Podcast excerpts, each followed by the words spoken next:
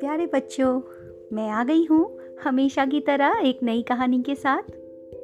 आज की कहानी आपको बहुत अच्छी लगेगी, क्योंकि मुझे भी इस कहानी को पढ़कर बहुत मज़ा आया। तो चलिए शुरू करते हैं आज की कहानी।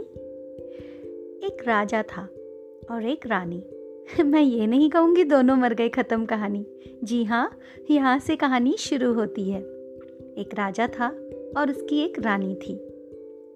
दोनों अपने राज्य में बहुत खुश रहते थे, लेकिन दोनों को एक दुख था। उनके कोई संतान नहीं थी। इसलिए राजा थोड़ा परेशान रहता था कि मेरे बाद मेरे राज्य को कौन देखेगा? इसलिए जो भी राजा को जो पूजा बताता, राजा उस पूजा को करता ताकि उसके संतान हो जाए। लेकिन कोई फ़ायदा नहीं हो रहा था। एक बार राजा के राज्य में कहीं से एक बहुत महान महात्मा जी आए। राजा को पता चला। राजा ने झट उन्हें अपने राज दरबार में बुलाया। राजा और रानी दोनों ने उनकी सेवा की, उनके हाथ पैर धुलाए, फिर उन्हें भोजन कक्ष में ले गए और उन्हें बहुत अच्छा अच्छा खाना खिलवाया। उसकी इस सेवा को देखकर साधु महाराज बहुत खुश हो गए। उन्होंने कहा, बताओ, तुम्हें क्या चाहिए? तुमने अपनी सेवाओं से मुझे खुश कर दिया है। तो राजा ने कहा, कि महाराज, मेरे कोई संतान नहीं है, कृपया मुझे संतान सुख देने की कृपा करें। साधु ने कहा, संतान तो तुम्हारे हो जाएगी, लेकिन तुम बहुत परेशान हो जाओगे। तो राजा ने कहा, महाराज, देखिए, बच्चे तो बच्चे ही होते हैं, वो तो परेशान ही करते हैं। लेकिन ऐसे में क्या मैं बिना संतान के रह जाऊँगा? साधु महाराज ने कहा तो ठीक है, आज से सही एक साल बाद तुम्हारे घर में एक प्यारे पुत्र का जन्म होगा। राजा यह सुनकर बहुत खुश हुआ और हुआ भी यही। एक साल बाद राजा के घर में एक बहुत सुंदर बेटे का जन्म हुआ। सारी प्रजा सुखी थी सारी प्रजा बहुत खुश थी कि राजा के यहाँ पर पुत्र ने जन्म लिया है यानी कि अब राज्य का उत्तर, उत्तराधिकारी पैदा हो चुका है। राजा के पूरे राज्य में खुशियाँ मनाई गई और इधर राजा उसे अपनी जान से भी ज़्यादा प्यार करते थे। वो जब जो चीज़ माँगता उसके तुरंत हाजिर हो जाती। इसकी, इस हाजिर नवाजी के कारण राजा का बेटा बहुत जिद्दी होता जा रहा था। वह कभी दास दासी को मार देता तो कभी अपनी जिद पर अड़ जाता। यह देखकर राजा थोड़ा दुखी हो रहा था कि बच्चा बहुत जिद्दी और हटी होता जा रहा है। राजा ने सोचा, चलो अभी बच्चा है, जब बड़ा होगा तो अपने आप सुधर जाएगा। लेकिन ये क्या? अब तो उसकी शैतानियाँ दिन पर दिन बढ़ती जा रही थी। कभी पशु पक्षियों को मारता तो कभी किसी राजा रानी, किसी राज, राज्य के किसी भी, प्रजा के किसी भी लोग को परेशान कर देता। राजा ये देखकर दुखी हो रहा था। अब उसने अपने राज्य में मुनादी करा दी कि जो मेरे बेटे को सुधार देगा, मैं उसे मुँह मांगा इनाम दूँगा। वैसे तो कई लोग, कई शिक्षक आगे आए लेकिन राजा के बेटे के आगे, शैतानियों के आगे सबने घुटने टेक दिए। कोई भी उसे सुधारने को तैयार नहीं था।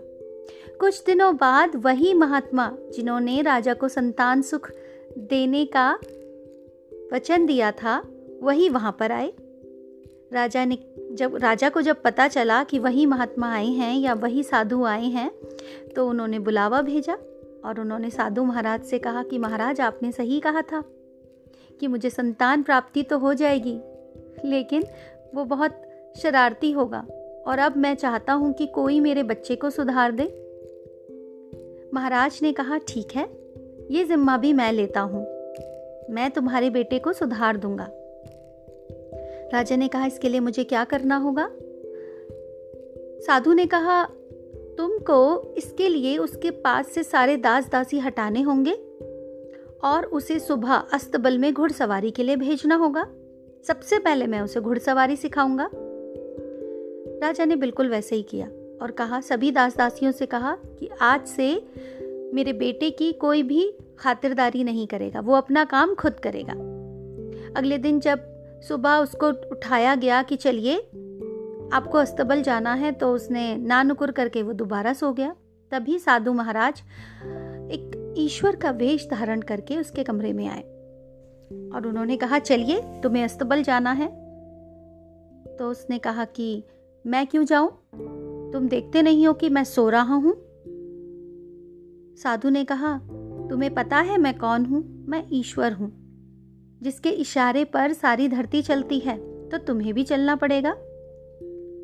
राजा के बेटे ने कहा, और अगर नहीं जाऊँगा तो क्या कर लोगे? तुम जानते नहीं हो मैं कौन हूँ।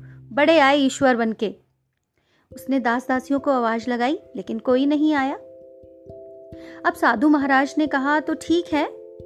अगर तुम मेरी बात नहीं मानते हो तो मैं ईश, जैसे कि तुम्हें पता है, मैं ईश्वर हूँ। और मैं ही तुम्हें सारे अंग प्रदान करता हूँ। और अब मैं क्योंकि तुम्हें अस्तबल जाने के लिए कह रहा हूँ, और तुम अपने पैरों का प्रयोग नहीं कर रहे हो तो मैं तुमसे ये अंग वापस ले लेता हूँ। अरे, ऐसे कैसे? जी हाँ ऐसे ही, जब तुम जिस अंग का प्रयोग बंद कर दोगे, मैं धीरे धीरे वो अंग वापस लेता जाऊँगा। जैसे आज तुम पैर नहीं चला पा रहे हो तो आज मैं पैर ले लूँगा। कल तुम अपने हाथ नहीं चलाओगे तो हाथ, फिर आँख, फिर नाक, फिर कान। ऐसे करके मैं तुम्हारे एक एक अंग वापस ले लूँगा, क्योंकि मैं ईश्वर हूँ। ये सुनकर राजा के बेटे को अब थोड़ा डर लगा। लेकिन साधु ने अपने दो आदमियों को बुलाया और कहा, चलो, इसके पैर काट देते हैं। बस, ये कहते ही राजा का बेटा नींद से उठा और देखा, अगले दिन जब उसने देखा तो उसे पता चला, अरे वाह, मेरे पैर तो सही सलामत है। अब उसको सारी बात समझ में आ गई थी। उसे पता चल चुका था कि यदि मैं अपने अंगों का प्रयोग नहीं करूँगा तो मेरे साथ भी वही घटना हो सकती है जो कल रात मैंने ईश्वर के साथ देखी। तो बच्चों, आप जान गए, आपको भी दिए हुए अंगों का उतना ही महत्व है।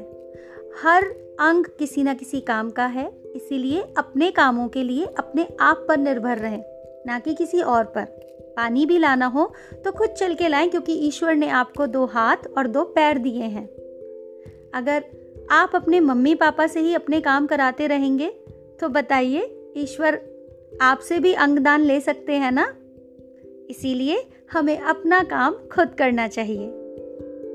मुझे पता है ये कहानी भी बहुत शिक्षाप्रद है और आपने इस कहानी से ज़रूर एक अच्छी शिक्षा ली होगी कि आज से आप अपने अंगों अंगों का प्रयोग सही जगह पर करेंगे।